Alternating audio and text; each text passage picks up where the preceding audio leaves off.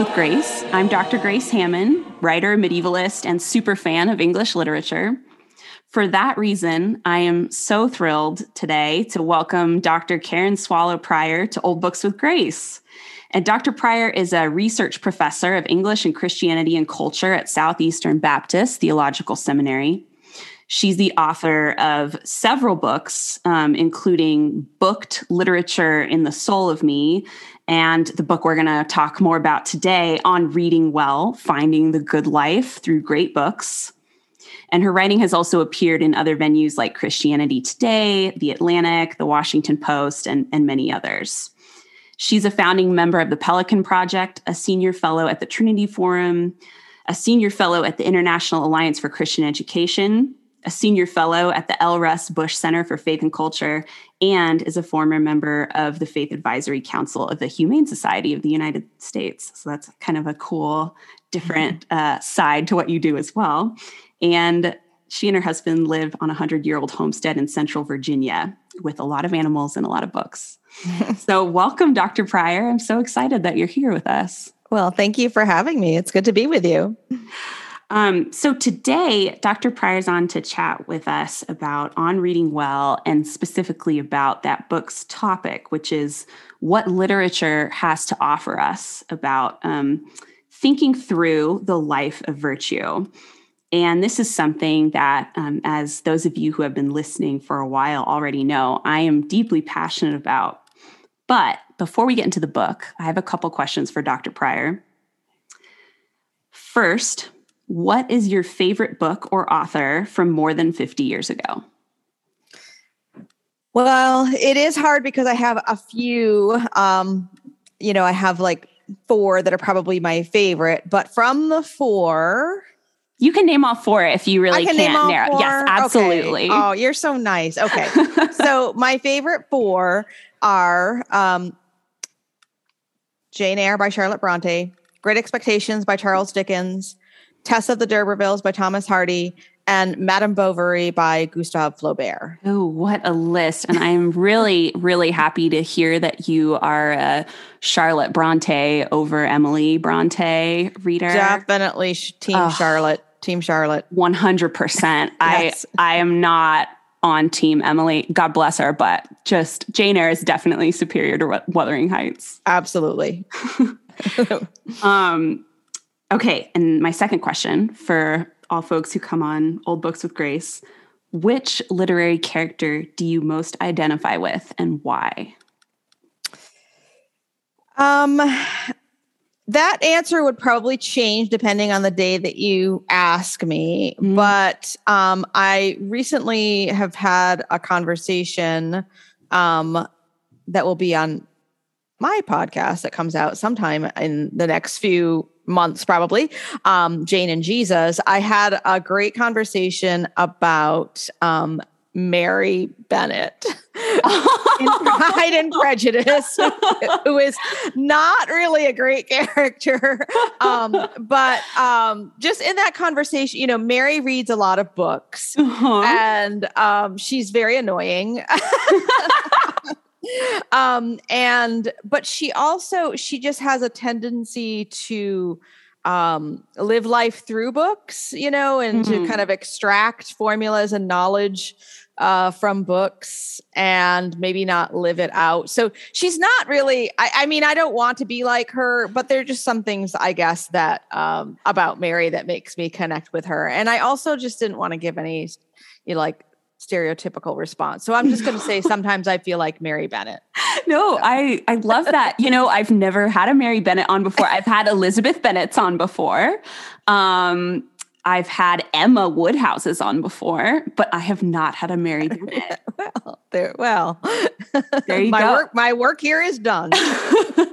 no, I love that. Um I will say that I always felt bad for Mary. I, I feel like she's very so bad. awkward. Yeah, and she's- that's she's I really definitely awkward. relate to that. Awkward. Yeah, I do Yeah. too. And I feel like anybody who knows what it's like to be really uncomfortable at parties and feel like you have to show your like skill set to stand a party And you a little- can't sing. and you can't sing, but you're stuck. I can't sing. I feel I, like can't, I can't sing, but I know it. Unlike Mary.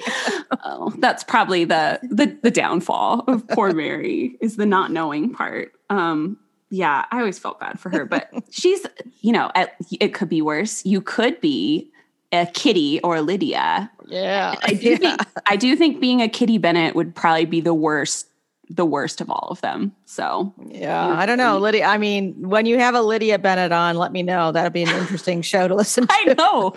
I would be shocked. I mean, this doesn't really seem like Lydia Bennet's cup of tea, but maybe it is. That would be really interesting. Um, well, okay. So I want to just begin with for the readers out there who haven't had the opportunity to read on Reading Well, which I really enjoyed and, and definitely recommend to listeners. Um, could you tell us a little bit about it? Could you just give us the the overview? Well, the book is it's kind of a it's a weird book because it's part literary criticism and part virtue ethics and part like me giving a class in literature, kind of talking about literature the way that I do in the classroom, like doing the literary analysis, but also drawing real life connections. Um, and it is organized according to the a number of the classical virtues, uh, with a single book or author selected as as someone as sort of a lens through which we can examine this virtue.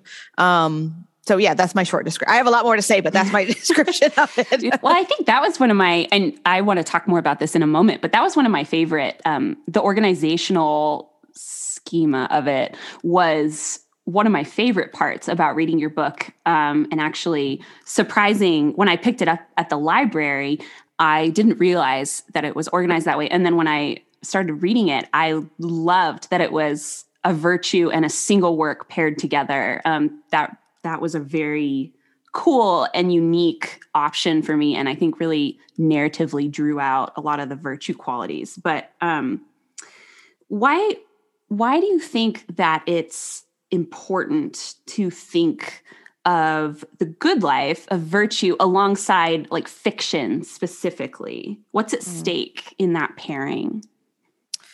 Well, um, yeah, I, I think a lot of, I, I think there are two things going on here. And one is that um, a lot of people dismiss fiction Mhm. these days. They don't think of fiction, you know, I mean, and I'm talking like people who are, are serious minded and philosophical and theological. Um, they diminish fiction, that, you know, the significance of fiction. yes And then virtue also is a little out of style. Like Yes, people really don't talk. diminished. Yeah, yeah. Yes, They they don't talk about virtue much. And so of course I'm a literature lover. I teach literature. I've been a professor for 30 years. Um, and so I, that's my love, but um, but I actually so for me the learning process in writing this book was to learn about virtues. Um, I didn't even actually start out to write this book. I started out I was just going to write a book about some of my favorite works of literature and kind of the lessons we can learn from them. But my editor suggested that I put something in there about um, you know the the practice of virtue and Hmm. so um, i put that in my proposal but then when i sat down you know a few months later uh, when my summer started to to write the book i realized i didn't know a lot about virtue i knew a little bit about the vices from reading about them in medieval literature you know we Totally. always have like the uh, vices are the always a vices, hit they're so fun right They're and so, so, fun. I I just thought, well, I need to study a little bit about virtue. And so I started doing research on virtue, ethics and virtues. Um, and as I was doing that, it just came to me that I wanted because I wanted to learn more about virtues, that I wanted to do that through the lens of literature. And that's the book took on a completely different kind of shape than I had I had planned. Um, but it was really just how I went about learning for myself and that's how I, I wrote the book to share with my readers what I learned. I I really, I think that um, sort of flows out of your book. I think some of my favorite books are books where the writer was writing in order to learn and it wasn't writing in order to share something that they were, you know, uh, uh, already had mastered or um, i feel like there's this openness and this curiosity that comes when you're writing out of what you're learning. That is really wonderful. Um, so i feel like virtue you're right has this baggage with it now and i think a lot of people gravitate more towards like value language rather mm-hmm. than virtue mm-hmm. language mm-hmm. um but i have this sneaking suspicion that value language may not be actually as helpful in certain ways as virtue language is. Um, and I, am still thinking about that a lot. That's something that I'm really interested in. But I'm wondering if if you could help us a little bit with why narratives can help us to approach virtue and why it's important. Hmm. Yeah, that's a good question. So, um, so let me talk a little bit kind of about the difference that I see between values, you know, value language and virtue language. I mean, values are inherently subjective, right? Yes, I mean, yes. you know, if I value something, that's something that's internal. Um, yes. And so it's it's valuable because I value it or someone else values it.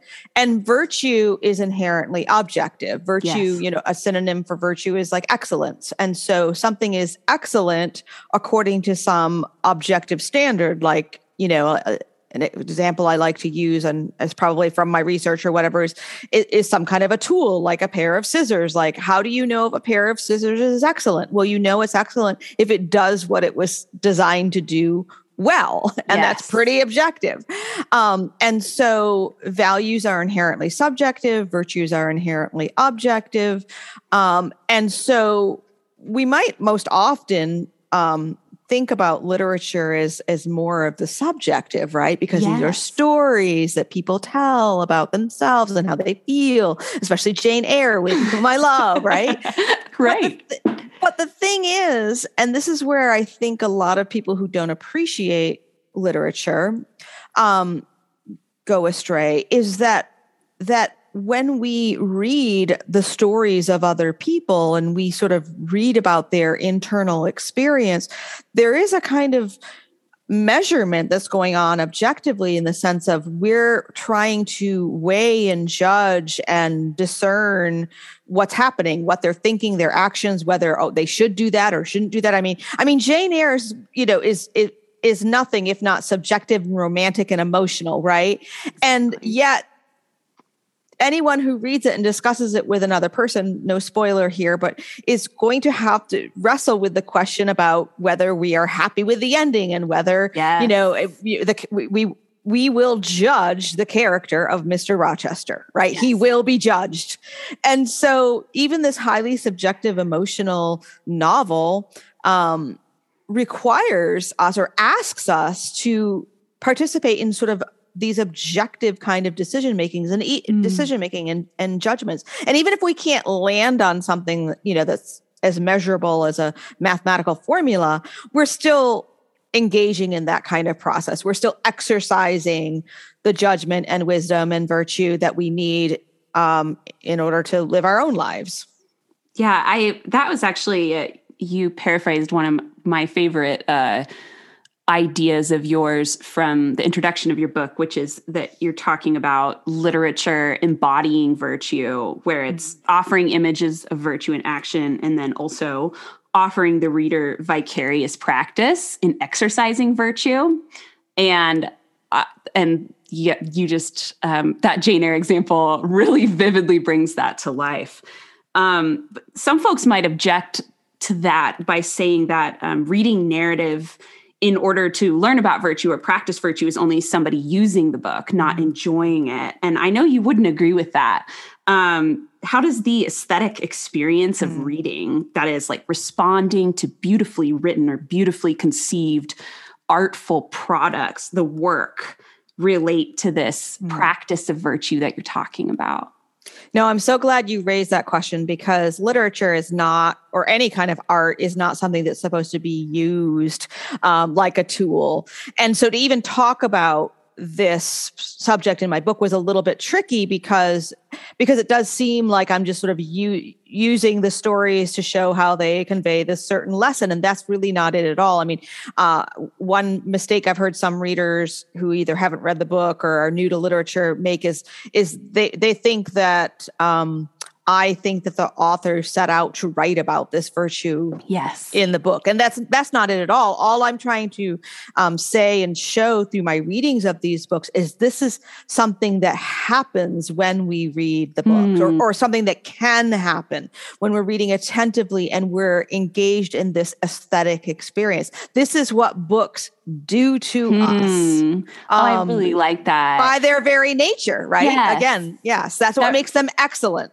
Yes. And that actually reminds me of um, I don't know if you've read Madeleine L'Engle's Walking on Water, mm-hmm. which is her reflection on art but she talks about being the servant of the work and she's yes. talking about that from the writer's perspective being the servant of the work letting it unfold. But in a funny way as i'm listening to you talk i feel like that's also what the reader does as well. We almost become uh, like a a vessel or a servant for this book that we are also enjoying where it's just really mutual and it's acting upon us as much as we are like reading it um, yeah, no, that's excellent. I mean, and and the funny thing is, I really am in my my approach to literature. I am, you know, I lean more toward formalism or new criticism, which does see a work of literature or a work of art as a sort of objective thing, an object that we um, subject ourselves to as we yeah. look at it or read it or study it. And so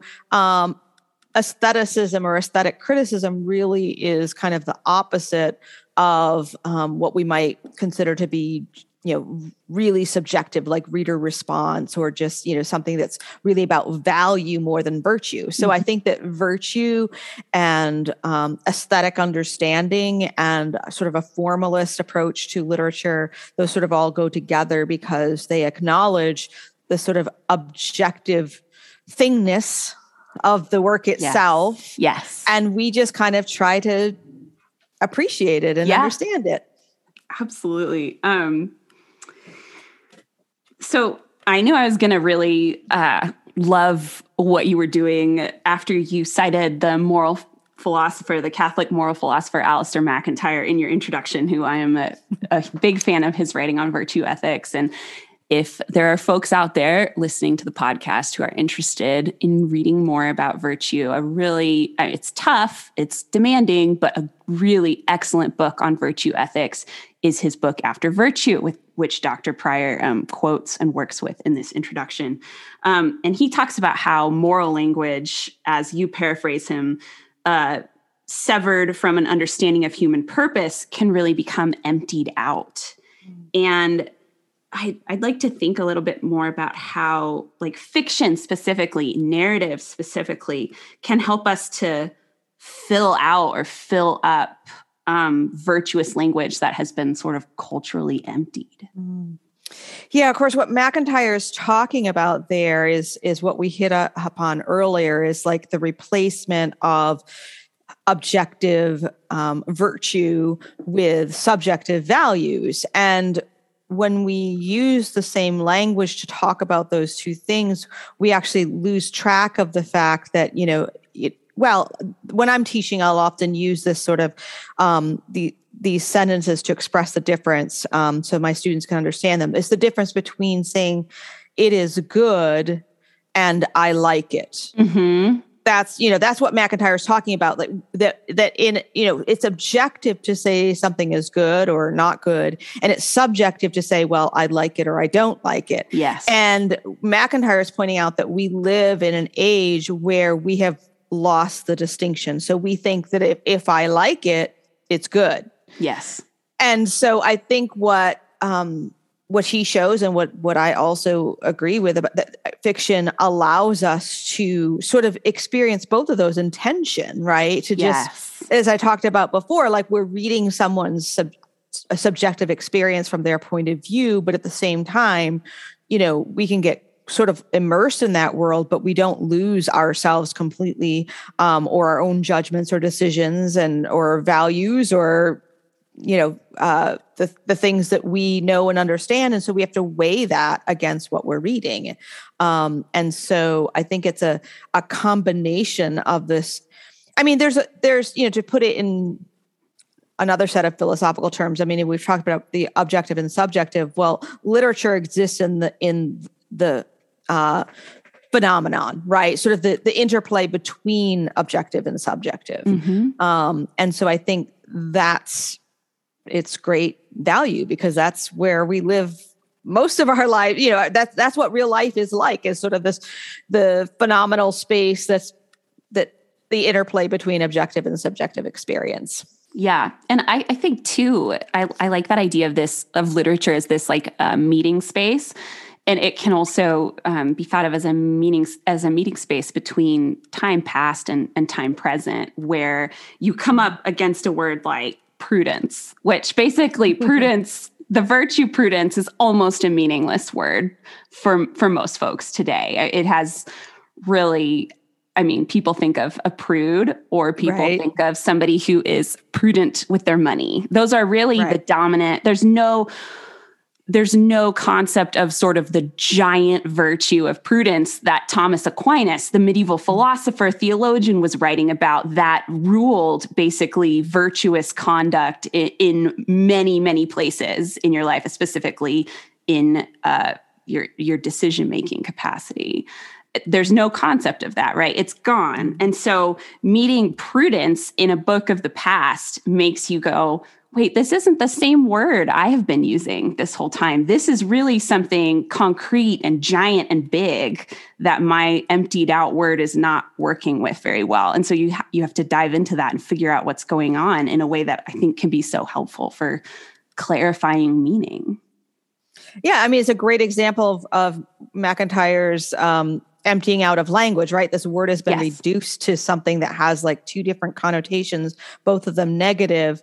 Um, and yet it, there's so much involved, even understanding where the negative connotations come from and how they are connected yes. to the larger virtue of prudence is really helpful because all virtues can be distorted to the point that they become vices, right? Which is yes. what virtue ethics is all about. And so, inherent in every virtue is its you know, distortion or its abuse or its lack or its excess. Um, and I, I don't, I, there just isn't much that I've found that's more helpful uh, to think about and to, to help navigate through life and through development as, you know, in my character, in my, in my, um, you know, just myself, uh, virtue is so helpful.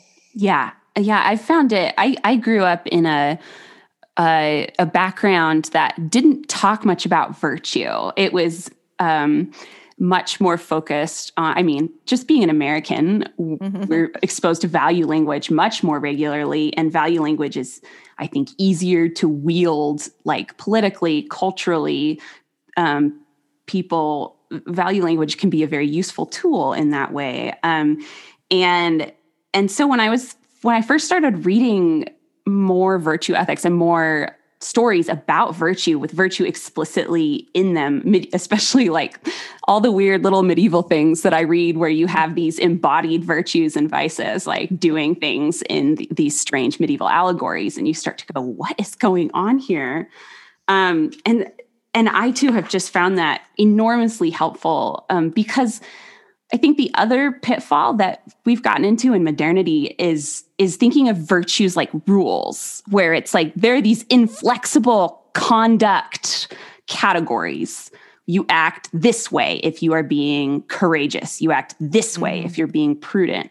When in reality, in narrative, as your book really unfolds very well, there's this whole range of actions that that fall under these virtuous categories that aren't necessarily easy to recognize at first but then when you do you begin to see that virtuous action though it's it's not uh, subjective it's really flexible and it flexes mm-hmm. to fit different lives and different times and I think one of my favorite examples that I always think about when I think about this issue is when C.S. Lewis talks about this in Mere Christianity, and he talks about the virtue of, of courage, of fortitude, and he uses the example of the soldier going over the trenches and how um, that's kind of the soldiers everybody's classic idea of virtue of, of courage but um, he could just be going over because he seeks the adrenaline rush mm-hmm. alternatively you could have somebody who's terrified of cats picking up a cat for a, a, very good reason like one that's been scratching a child or whatever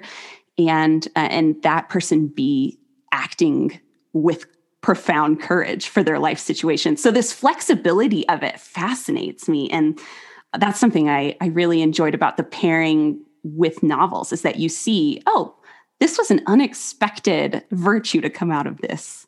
Mm. Um, and so, yeah, I, I, really enjoyed that. And I, I no, that that's that example, especially if the cat. Well, both of them are so good at talking about that interplay between the objective and subjective, yes. right? Because what's courageous for one person might just be, you know, not for another just a just a, normal instinct and um yeah that that's and yeah we're you know there there is an objective kind of measure that we yes. can you know when we understand all of the factors that are at play um so it i like how you described it as flexible it's flexible it's not relative in the sense no. of like like you know moral relativism but flexibility because human situations and circumstances are all different Yes. Yeah. And um, I think that's what is really beautiful about virtue language specifically is that flexibility, is that what's really brave for an elementary school child, you know, going up to talk to the new kid sitting alone at recess or whatever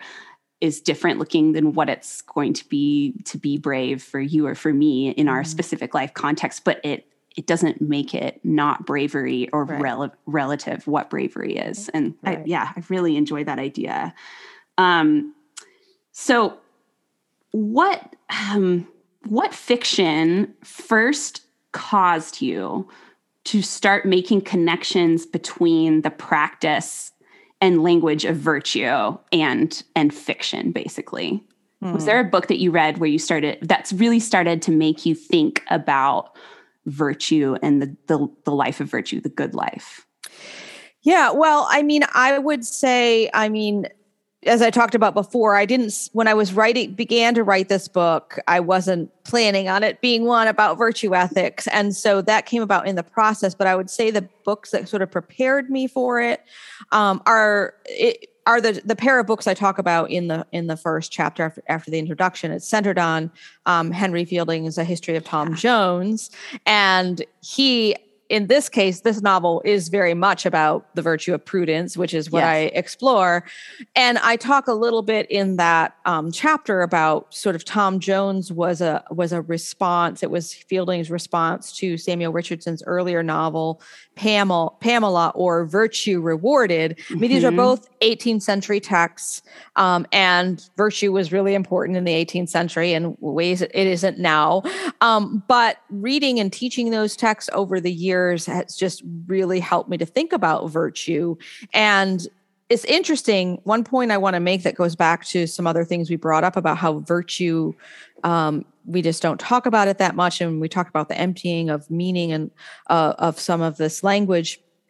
Um, one reason I think that we don't talk about virtue very much anymore is like prudence, its definition has been narrowed down Absolutely. and become almost entirely negative. And that hap- started to happen with Samuel Richardson in the, in Pamela, which is considered the first English novel. When he said, when he, and again, no spoilers, uh, but when he, when he, can you spoil a 300 year old book though? Well, that's true, but nobody, nobody reads it. At all. That's true. Nobody reads Pamela. Class. Right, right, yeah, right. Yeah, I so read it in grad a, school. Yeah, but, yeah. so, so when he, he says, describes Pamela as Pamela's virtue as being rewarded, and throughout the book, he really means virginity. Right. Right. And so he's talking about sexual purity. Yes. Um, and so which is a kind of virtue. But mm-hmm. the problem is is that when you know that's what the word has almost entirely come to mean. Yes, in, complete in narrowing. Yeah, uh, yeah, for to to one particular kind of virtue, and mainly applies only to women, right? And right. so these are the kinds of things that makes virtue seem like something that's dead and not relevant and not important today. Um, and so that just for me, I mean, so Pamela and Tom Jones were really probably the books when I I also didn't read them until grad school. Um, those are the books that really just have had me thinking about virtue the most over over the years and prepared the ground for me, I guess, with it before I even knew it to to write this book. Yeah, very cool. I was when I was writing these questions, I was I was thinking about what mine was when I first started. And I, it wasn't like um, conscious when I when I was doing this, but I realized for me, I think one of the great writers of virtue is Louisa May Alcott mm. in her mm. Little Women series. Yes, yes. Um, thinking of narrative uh, exempla of of virtue and virtuous people. I, I always felt like her characters allowed me to think about virtue as as I was reading them, you know, in middle school or late elementary school in a way that I wasn't necessarily getting in other books. Mm. And it's mm. funny because she's sometimes criticized for being didactic or preachy, which is definitely a a flaw in many books. But I don't I think she I think she pulls it off. But um it, it's funny to think about how these things are embedded way back when you are reading things. Um, so, which virtue, as you were learn, you were talking so much about how you were learning as you were researching and writing. And which virtue did you learn the most about while you researched and wrote? Which was the most mm-hmm. kind of mm-hmm. challenging and surprising for you? Mm. Well, definitely the most challenging one was justice because justice mm. is the mm. only virtue, at least in the ones that I cover, that is not, has sort of like most virtues have to do with our inner character. Like, mm-hmm. But justice, we can be a just person that can be related to our inner character, but there also is a social aspect to justice, mm-hmm. like a mm-hmm. society or community being just. And so that's very political. So that was the hardest one. I'm not a political scientist, I'm not a political theorist. And mm-hmm. I had to sort of talk about that. Um, talk about both levels of the, of the word about being a just person and also justice in the communal sense. Um, so that was challenging. That was challenging, very, very challenging. But I would say that maybe the one that I um, enjoyed learning more about. I mean, just because that one was hard, let me think. Um, yeah. Was um, mm-hmm, um, well, again, maybe just to go uh, prudence again. Mm. I, they were, I don't know, they were all they were all good. Temperance was was really challenging to mm-hmm. learn about, especially since um, in its you know in it the way that Aristotle treated it, he was talking really just about our physical appetites. And I think we tend to use it in a broader sense now. So that mm-hmm. was interesting to think about because we because we just live in such an intemperate world yes. today. We're, we're, just so spoiled. I think temperance might be the most un-American virtue yeah. out there. yes, yes, yes. And I so mean, temperance in this, like for right, folks who are right. who are struggling with what what we mean when we talk about temperance, it's not just like temperance as in.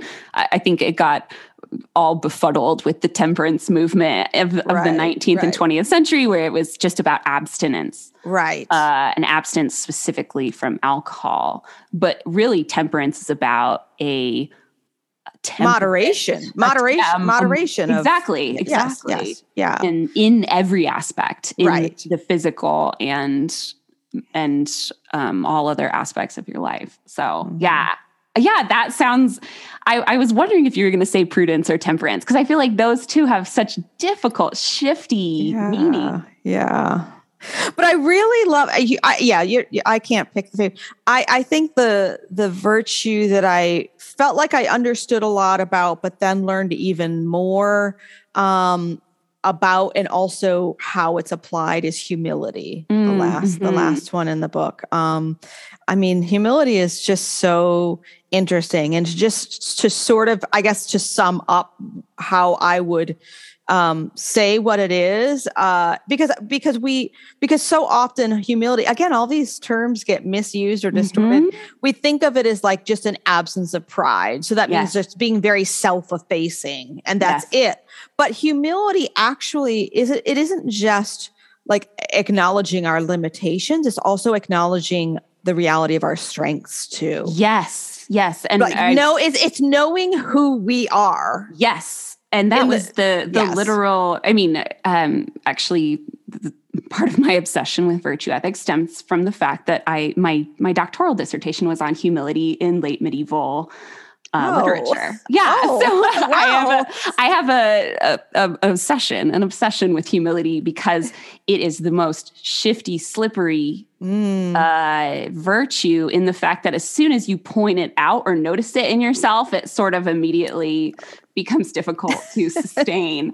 Um, Yes. so, uh, but but you're right, um, and I think. th- this is one of the reasons why I was fascinated by it in, in medieval literature. And that was the first time I really came up against it as not an absence or a lack, but as a positive force Mhm. of, of self knowledge, where it was this idea um, of knowing yourself in all of your human frailty and Mhm. also your your image of God status. Um, yes and the combo of the two and that you are imitating the the god of humility who becomes incarnate and that's so much bigger and more complicated than anything that's like well she's not prideful or oh she's so self-effacing um, and it's a beautiful virtue and and another thing that makes it really interesting is that it's not one that aristotle or some of the other real Mm. real uh, virtue ethics, you know, fountainheads would have thought of as virtuous. Um, it was uh, a specifically, interestingly Christian virtue, Mhm. um, yes which uh, it is fascinating. So, yeah, I, I I really enjoyed that chapter of yours, but I think mm, I was surprised. The one that I enjoyed the best of your chapters was well, I guess there were two that I really liked, but um, the one that you did on Cormac McCarthy's "The Road and Hmm. Hope." Hmm. I found really interesting, maybe just because we live in a time where uh, it's really hard to hope Mhm. sometimes right now, or at least Mhm. it is for me, maybe not for everybody, Mhm. but um, I think hope is not, it is seen as a little uh, naive or Mhm. um, impractical or something. Hmm. Um, and so I really love that chapter, which is funny because I have to confess, I have not, I'm not a big modern literature person and I did have not read Cormac McCarthy's The Road. So, um, surprising, but I It- also it's really a surpri- liked, it- I was. It's a surprisingly beautiful book. yeah, so, yeah, yeah, and it I really I is, Need yeah. to go read it. I do. Mhm. Um, you've persuaded me. But speaking of persuasion, the other chapter I liked Oh. was your one on persuasion and patience, Um because I just love Jane Austen. But yeah, Well, yeah, you have good taste apparently. So yes. she's she's the best. um, yes. Well, speaking of Jane, I know you mentioned at the start of this episode that you have a new podcast coming out. And I think Jane is in the title, right? Yes, yes, it's in production and it's taking a while, so I don't know when it will be. Um, probably early next year, um, meaning 2022.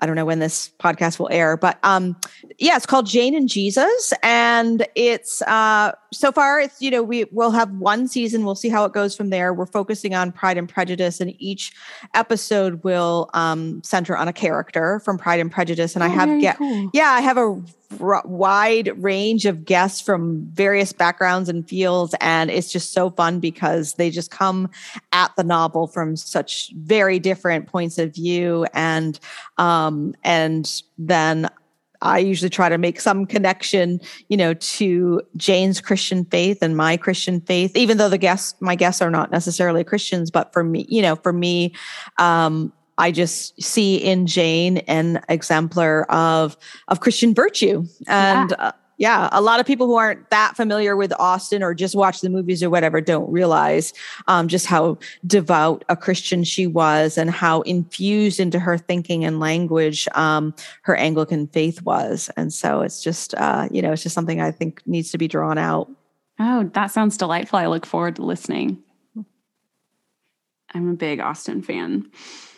Um, so, two final questions. One, the first one that I'm just curious about, knowing that you are an avid and a professional reader, what's the best fiction book you've read recently? Oh, the best fiction book I've read recently. Um, I would say, uh, yeah. I, so yeah, I, I do so much reading. Most of it's research. So um, it is Bal- Balzac and the oh, what is and the Chinese little Chinese seamstress. Now I can't. Oh, I think I, I, mean I, I I have not read it. I don't know the title, but I've seen people talking about it. Yeah. Yes, it's apparently the novel is like 20 years old, and I only just discovered it somehow. I don't know even know. I was reading something and it was mentioned, and so I it just sounded like it was good, and I um it's it's it's was just amazing. It was it's really really good. So.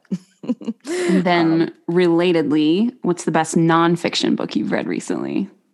Um, I am okay. Uh, let's see the best nonfiction book that I read recently.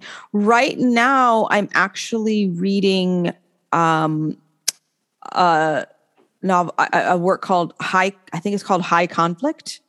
Hmm. Um, and it's about conflict. Oh. And I, am pretty sure that's the title. Um, and it's very actually talking, we've vaguely sort of touched on some of these things in our conversation, but it's really very insightful into the kind of polarization and division that we're living in right now and mm. how conflict just keeps getting amped up. Um, and, you know, really the antidote to it all is virtue.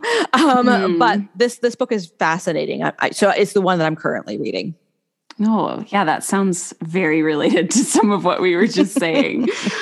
um, and then, where can people find you online if they're wanting to seek you out, seek out more about what you're doing? Well, they can find me in a very unvirtuous and not very old fashioned place, and that is Twitter. yes. um, my handle is KS Prior. Uh, it's probably too easy to find me there because I do spend a little bit too much time on there. but I do think I, I do think that Twitter um, it's a diff- definitely a place where I have learned, I'm learning to become more virtuous, not always succeeding, but I'm learning. Mm. But also, it's a place where if you really do care about virtue and you do care about language and the power of language, I mean, it's it is a great place to test and try and grow. Um, those skills of language, communication, conversation, um, and virtue. Uh, now, there's a lot of people who aren't on there for those reasons and they can ruin it. But I think if one uses it intentionally, um, that is a place where we can develop those things. So yes, Twitter. Uh, I have an. Wait, can I pause? Can I yes. pause you for a second there? Yes. I'd love to hear more about how you think that. T- Twitter can cultivate your virtue because uh, there's so much, well, there's so much negativity about the mm-hmm. impact of social mm-hmm. media, for one thing. But I mm-hmm. think that's a really potentially very lovely way of thinking about it. And and so what do you mean by that? Could you be a little more hmm. specific? Yeah, I mean it, it certainly um Twitter and other social media platforms, but especially Twitter, I think is designed to do bad things. Sure, the algorithm right? is nasty. Right, right, right. Generally. So its design is inherently destructive, I think, and so it it does take great intention and practice and patience um, and conscientiousness to use to to use the the platform in good and constructive ways. Because i think it can be can be that way. Uh, and i've seen it happen. So for example one someone just asked me a question today um, that is a whole treatise in, in virtue to answer. And that is when do you know when to engage with someone mm-hmm. you know in a loving way? Mm-hmm. Or when do you know to not amplify it by elevating that you know That's that great, ridiculous yeah, statement or whatever. valid question on right, right. so many exactly. So you could ask that question for every you know tweet every every ad whatever whatever it might be you could ask is this you know and and we you know especially when we're engaging with people that we know you know or acquainted with we can ask, you know, what is the most constructive, virtuous way I can engage with this person? Or because even ignoring can be a form of engagement to not ramp it up. And so that's just one example of, you know, how do I, how do this thing is out there? What do I do in response? Do I ignore it? Do I respond to it? Um, do I add to it? Do I illuminate? Um, do I let it pass by? Uh, now, again, this can be not the most the best way to spend our time when we could be reading books and talking to people and um, you know serving our neighbors. Um, but it it it's part of our reality, and so mm. um, there is you know some of us. Uh, I would say I feel called to kind of treat it as um, a place where I can educate and set an example. Um, I don't, you know, always set the best. You know, I, I, certainly make a lot of mistakes, but it's something that I want to use intentionally because mm-hmm. it's it's it's shaped Twitter. You know, Twitter is shaping our world in in ways that people who aren't Twitter aren't, aren't on Twitter have no idea. I mean, I think mm-hmm. almost everything that is happening politically nationally globally is driven by the kinds of things that happen on twitter mm-hmm. yeah that's I think that's right and really interesting. I only recently joined Twitter and so far I feel like I haven't really gotten the hang of it. It's it's kind of mysterious to me. But I really like that idea of it as an arena to practice virtue. And of course, I mean in some ways it's it's kind of redundant to even say that because that's every area in our life. But specifically right, think right. of it in regards to Twitter is a really good thought, I think. And in a useful, helpful, encouraging one. Um, and then, and then your new podcast coming out. That's another place people can find you. And then, do you have a website people can look at? Oh yes, yeah. Uh, just a basic website where I have um, some links to some of my work, and you can see my speaking schedule if, if and when that. hopefully, that's ramping up again. Um, and that's KarenSwallowPrior.com. Great, thank you. Well, Dr. Prior, I really enjoyed this conversation about virtue with you and about its relationship to narrative and fiction and old books. And thank you so much for coming on to chat with us. Well, I enjoyed it too. Thank you so much for having me. It's my pleasure. Thanks for listening to Old Books with Grace.